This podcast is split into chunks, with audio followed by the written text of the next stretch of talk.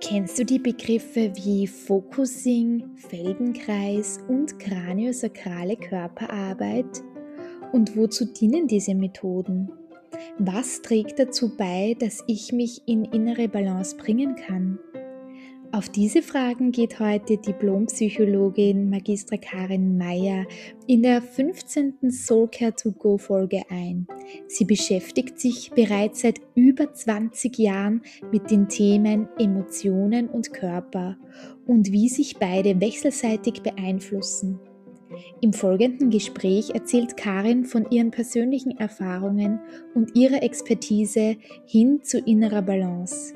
Ein altes indisches Sprichwort sagt, wenn du wissen willst, wie deine Gedanken gestern waren, schau dir deinen heutigen Körper an. Wenn du wissen willst, wie dein Körper morgen aussehen wird, betrachte deine heutigen Gedanken. Viel Freude beim Hören der Soulcare to Go Podcast Folge.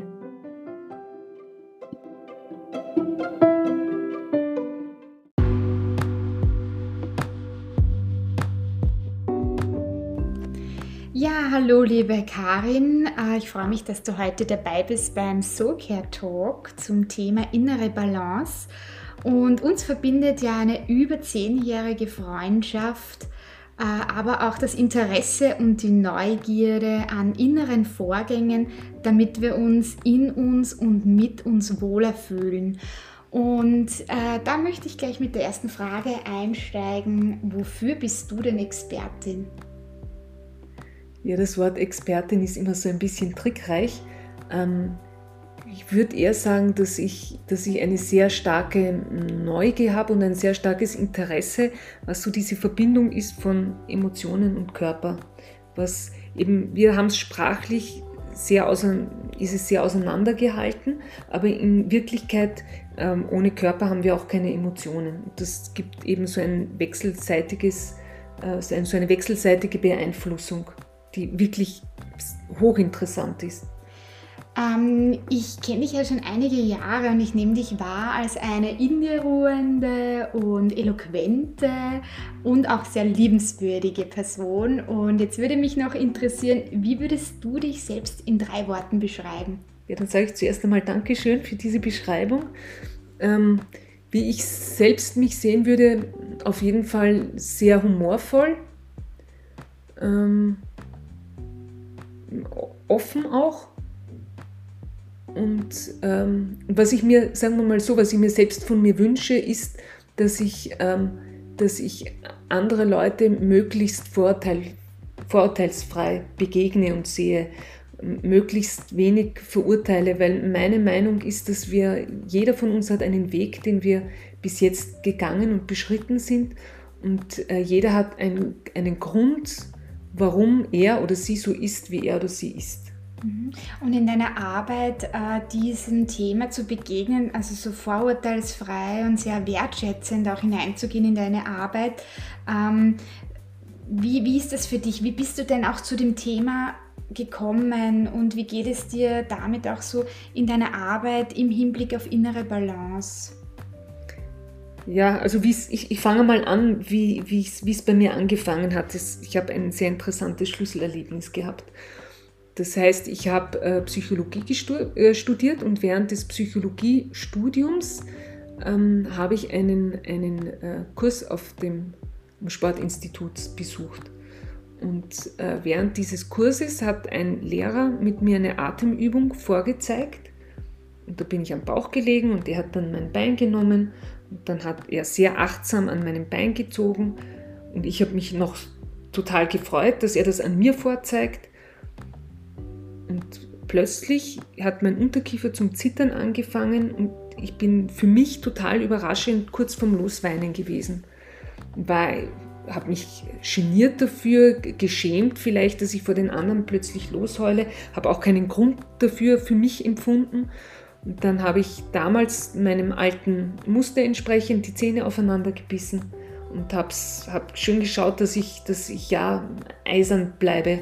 Und mein Lehrer fragt mich noch, na und wie geht's dir? Und ich habe gesagt, ja, eh gut, alles, alles äh, in Ordnung. Und dann ist es aber so gewesen, dass mich das nicht mehr losgelassen hat und ich ihm das hinterher erzählt habe. Und er hat dann zu mir gesagt, naja, du gehörst zu den Tapferen, Karin, und glaube mir, das ist jetzt nicht als Kompliment gemeint. Und er hat mir damals eben erzählt, beim, beim Weinen und beim Lachen schwingt das Zwerchfell, das ist der größte Atemmuskel, den wir haben. Und äh, wenn wir jetzt als Kinder zum Beispiel den Eltern entsprechen wollen, und das wollen wir ja normalerweise als Kinder, dann, äh, und, dann sagt vielleicht ein Elternteil oder irgendein Erwachsener, ähm, na, wein nicht, weil in Herz kennt keinen Schmerz und zum Beispiel zu einem, zu einem Jungen, wein nicht, weil Jungs weinen nicht, das dürfen wir nicht. Und wir versuchen gerade auch bei uns in unserer Kultur sehr die, stark zu sein keine Schwäche zu zeigen. Das entspricht sehr unserer Kultur. Und dann versuchen wir eben als Kinder verzweifelt, uns den Eltern oder den Erwachsenen zu entsprechen, nicht zu weinen, ähm, nicht irgendwie auffällig zu sein, vielleicht als Mädchen nicht wütend zu werden und, und lauter mal loszubrüllen. Und das bedeutet aber auch immer gleichzeitig, wenn wir das versuchen, dass, dass dass wir, da, dass wir dafür sorgen müssen, dass das Zwerchfell uns nicht verrät und zum Springen und zum Schwingen anfängt. Und das kann man nur verhindern, indem man eben von der Muskulatur her festmacht. Dann müssen wir nicht mehr weinen, dann wird das so zum Muster. Was eigentlich ziemlich traurig ist, aber teilweise eben äh, zum, zum psychischen Überleben, dem psychischen Überleben dient. Genau, und das ist damals mein, mein, mein so ein Schlüsselerlebnis gewesen. Dann habe ich mir gedacht, aha, ich, ich, habe mich so die, der Psyche gewidmet und habe mir dann gedacht, na, die, den, den Körper darf ich da aber nicht äh, außen vor lassen. Ich muss irgendwie schauen, dass ich die zusammenbringe. Ja. Das heißt, so die Hinwendung zu dir selbst, die Hinwendung zu sich selbst, das war dir immer ein Anliegen. Erzähl ein bisschen mehr über deine Arbeit. Mit welchen Methoden arbeitest du da genau? ja, äh, eben da, da habe ich, dann bin ich neugierig geworden und das erste, was mir per Zufall in die Hände gefallen ist, das war die kraniosakrale Körperarbeit oder kraniosakrale Balance. Und ähm,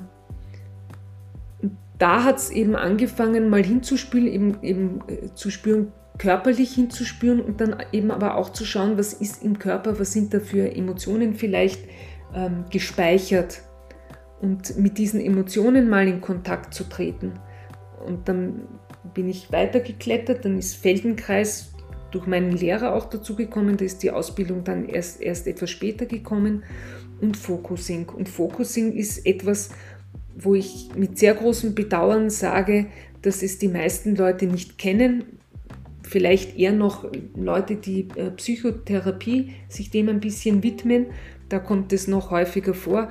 Aber von dem, von dem das Focusing eigentlich stammt, von Gene Gentlin, der eigentlich ein Österreicher war, der dann nach Amerika gegangen ist, der, der, der wollte das eigentlich jedem ähm, anbieten oder dass das jeder kennenlernen kann. Das tut mir so leid, weil das, das da ist, also vom Kern her ist das etwas, was uns, äh, was wir alle äh, leicht können, theoretisch leicht, ja. Es ist leicht und und schwer gleichzeitig, weil sich ruhig hinzusetzen und mit der Wahrnehmung nach innen zu gehen, ohne dass das Gehirn gleich irgendwelche Kommentare schiebt und uns erklären möchte, was, weiß ich nicht, was da in uns passiert, das ist gar nicht so äh, einfach. Also was bedeutet eigentlich für dich Soulcare und wie bringst du es mit äh, innerer Balance in Verbindung? Mhm. Ähm, Soulcare bedeutet für mich, dass, also ich, es ist tatsächlich, dass ich sehr viel aus den Focusing-Inhalten damit äh, verbinde. Aber im Grunde genommen bedeutet Soulcare für mich, dass ich mit meiner Wahrnehmung nach innen gehe, dass, dass ich, weil wir sind, wir leben in einer Kultur, wo die Sinne sehr nach außen gerichtet sind, mit allen möglichen. Und es passiert leider dann nicht so häufig, dass wir auch mal mit der Aufmerksamkeit, mit der Wahrnehmung nach innen kommen und einmal wirklich auch nach innen diese Frage richten, wie geht es uns eigentlich, wie geht es uns wirklich?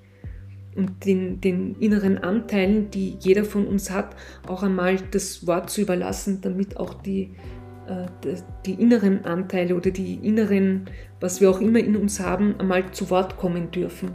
Und das das, was mich so begeistert, ist in dem Augenblick, wo das passiert, wo wir einfach mal nach innen lauschen, ohne mit, jetzt mit einer großen Absicht, dass sich da jetzt irgendetwas ändern muss, äh, sondern einfach nur mit, diesen, mit dieser Lauschbereitschaft nach innen.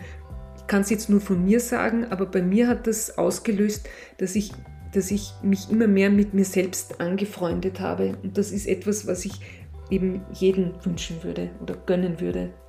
Einige äh, Termine bei dir habe ich auch eher online wahrnehmen dürfen. Du hast Focusing online angeboten in einer Gruppe und da kann ich auch von mir nur sprechen. Ich hatte einen bisschen stressigen Tag nach der Arbeit und habe mich gefreut auf den Termin mit dir am Abend und da äh, hast du das sprachlich angeleitet und uns da, ich weiß nicht, das waren so 15, 20 Minuten oder eine halbe Stunde ungefähr. Ich kann es nicht genau sagen, weil ich bin dann auch sogar so tiefenentspannt gewesen, dass ich fast eingeschlafen bin und bei dem Impuls wo du zum Ende gekommen bist, bin ich dann irgendwie wie von selbst dann wieder eher wach geworden oder wieder zurückgekommen. Und es hat mir jedes Mal, wo ich dabei war, ich habe das, glaube ich, weiß nicht, glaube ich war viermal dabei oder so, sehr, also sehr entspannend wahrgenommen. Ich habe in einer halben Stunde wieder sehr viel Kraft für mich auftanken können und ich kann schon sagen, also von mir her jetzt, dass ich in dieser kurzen Zeit in innere Balance gekommen bin durch das Focusing und das war aber nicht einmal in Präsenz, sondern online und das war erstaunlich. Ja, schön, das freut mich, dass du das sagst. Wir bieten es immer noch an. Also über ich bin ähm, Dozentin auch von meiner, von dort, wo ich selbst die Ausbildung gemacht habe, von der, wenn ich das sagen darf, von der DAF Akademie. Ich sage es deswegen auch, weil wir immer noch immer wieder gratis Gruppenfocusings anbieten. Da wird eben dann ein Thema vorgegeben. Aber wir machen das auch, damit äh, jeder frei mal das kennenlernen kann.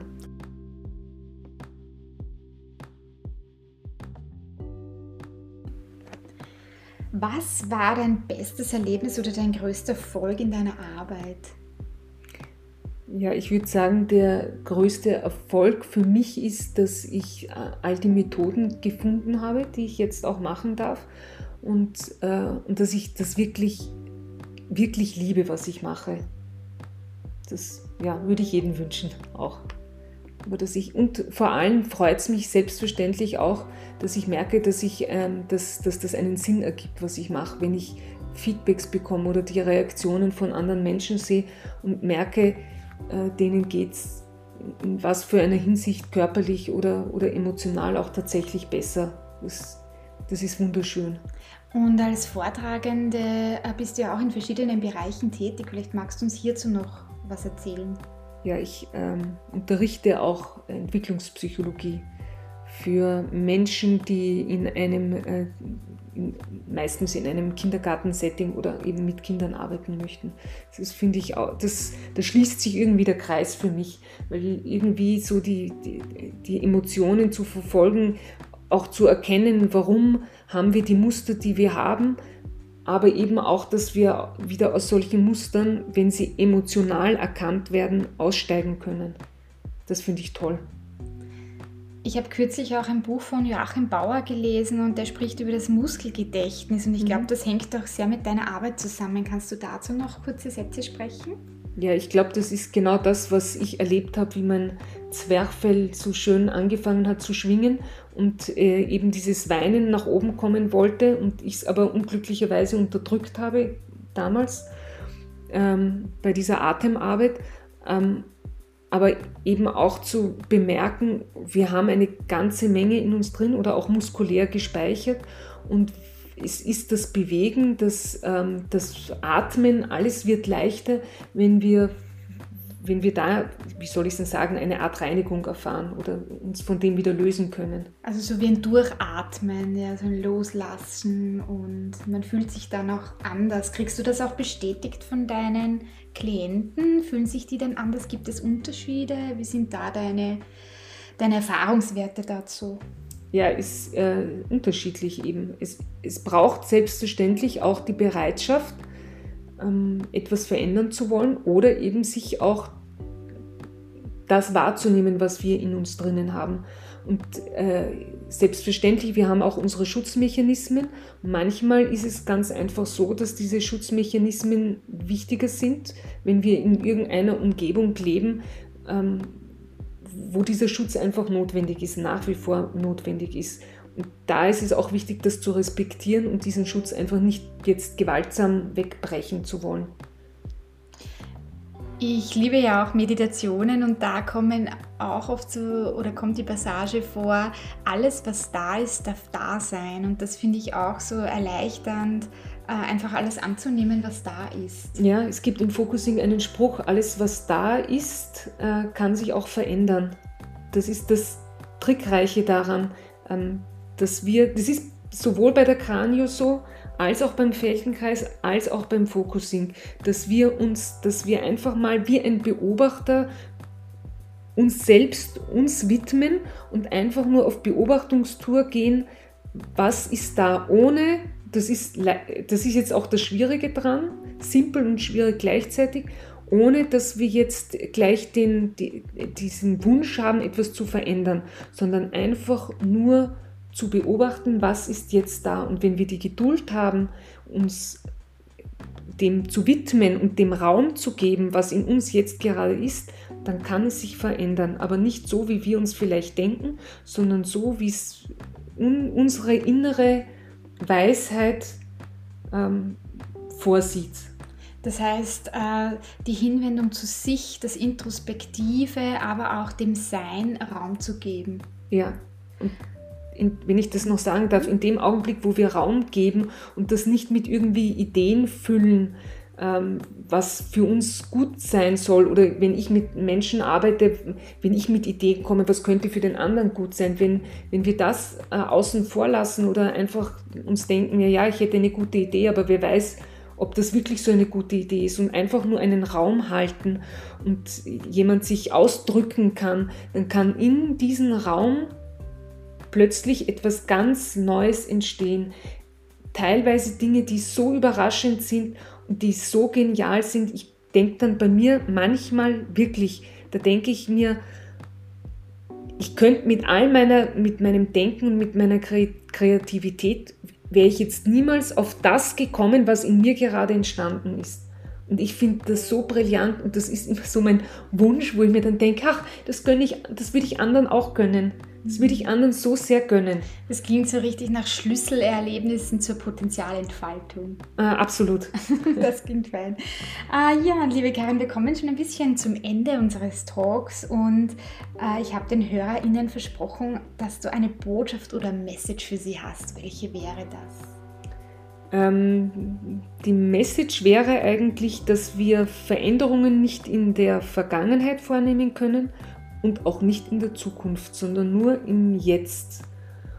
Und wenn ich vielleicht etwas äußern dürfte, so eine, einen, ein, ein Angebot oder eine, ja einfach ein, ein Angebot, wie man es möglicherweise angehen könnte, dann kann man sich vorstellen, eine Parkbank und dass man sich so eine innere Parkbank und man setzt sich auf diese Parkbank und irgendetwas, was einen beschäftigt, das nimmt man mit auf die Parkbank und verbringt mit diesem anderen etwas Zeit, ohne dass irgendetwas Großartiges passieren muss. Und das hängt wirklich sehr, sehr stark mit Selbstliebe zusammen. Nicht an sich herumzunörgeln oder tun müssen, sondern einfach mit dem zu sein, was jetzt gerade ist. Ich danke dir sehr herzlich für deine Worte. Wir haben vorhin noch geplaudert in der Pause auch ein bisschen über den Sinn des Lebens und du hast so einen schönen Spruch gesagt. Vielleicht möchtest du den auch teilen? Ja, ich habe, danke. Ich habe äh, hab gesagt, dass der Sinn des Lebens sich über die Sinne erschließt. Und das sind gleich unsere Abschlussworte. Ich danke dir, Karin, dass du heute da warst und ein bisschen äh, mehr Bewusstsein geschaffen hast für innere Balance und äh, die Hinwendung zu sich selbst. Danke, dass du da warst und es hat mir viel Freude bereitet, heute mit dir den Talk zu gestalten. Dankeschön, ich danke dir.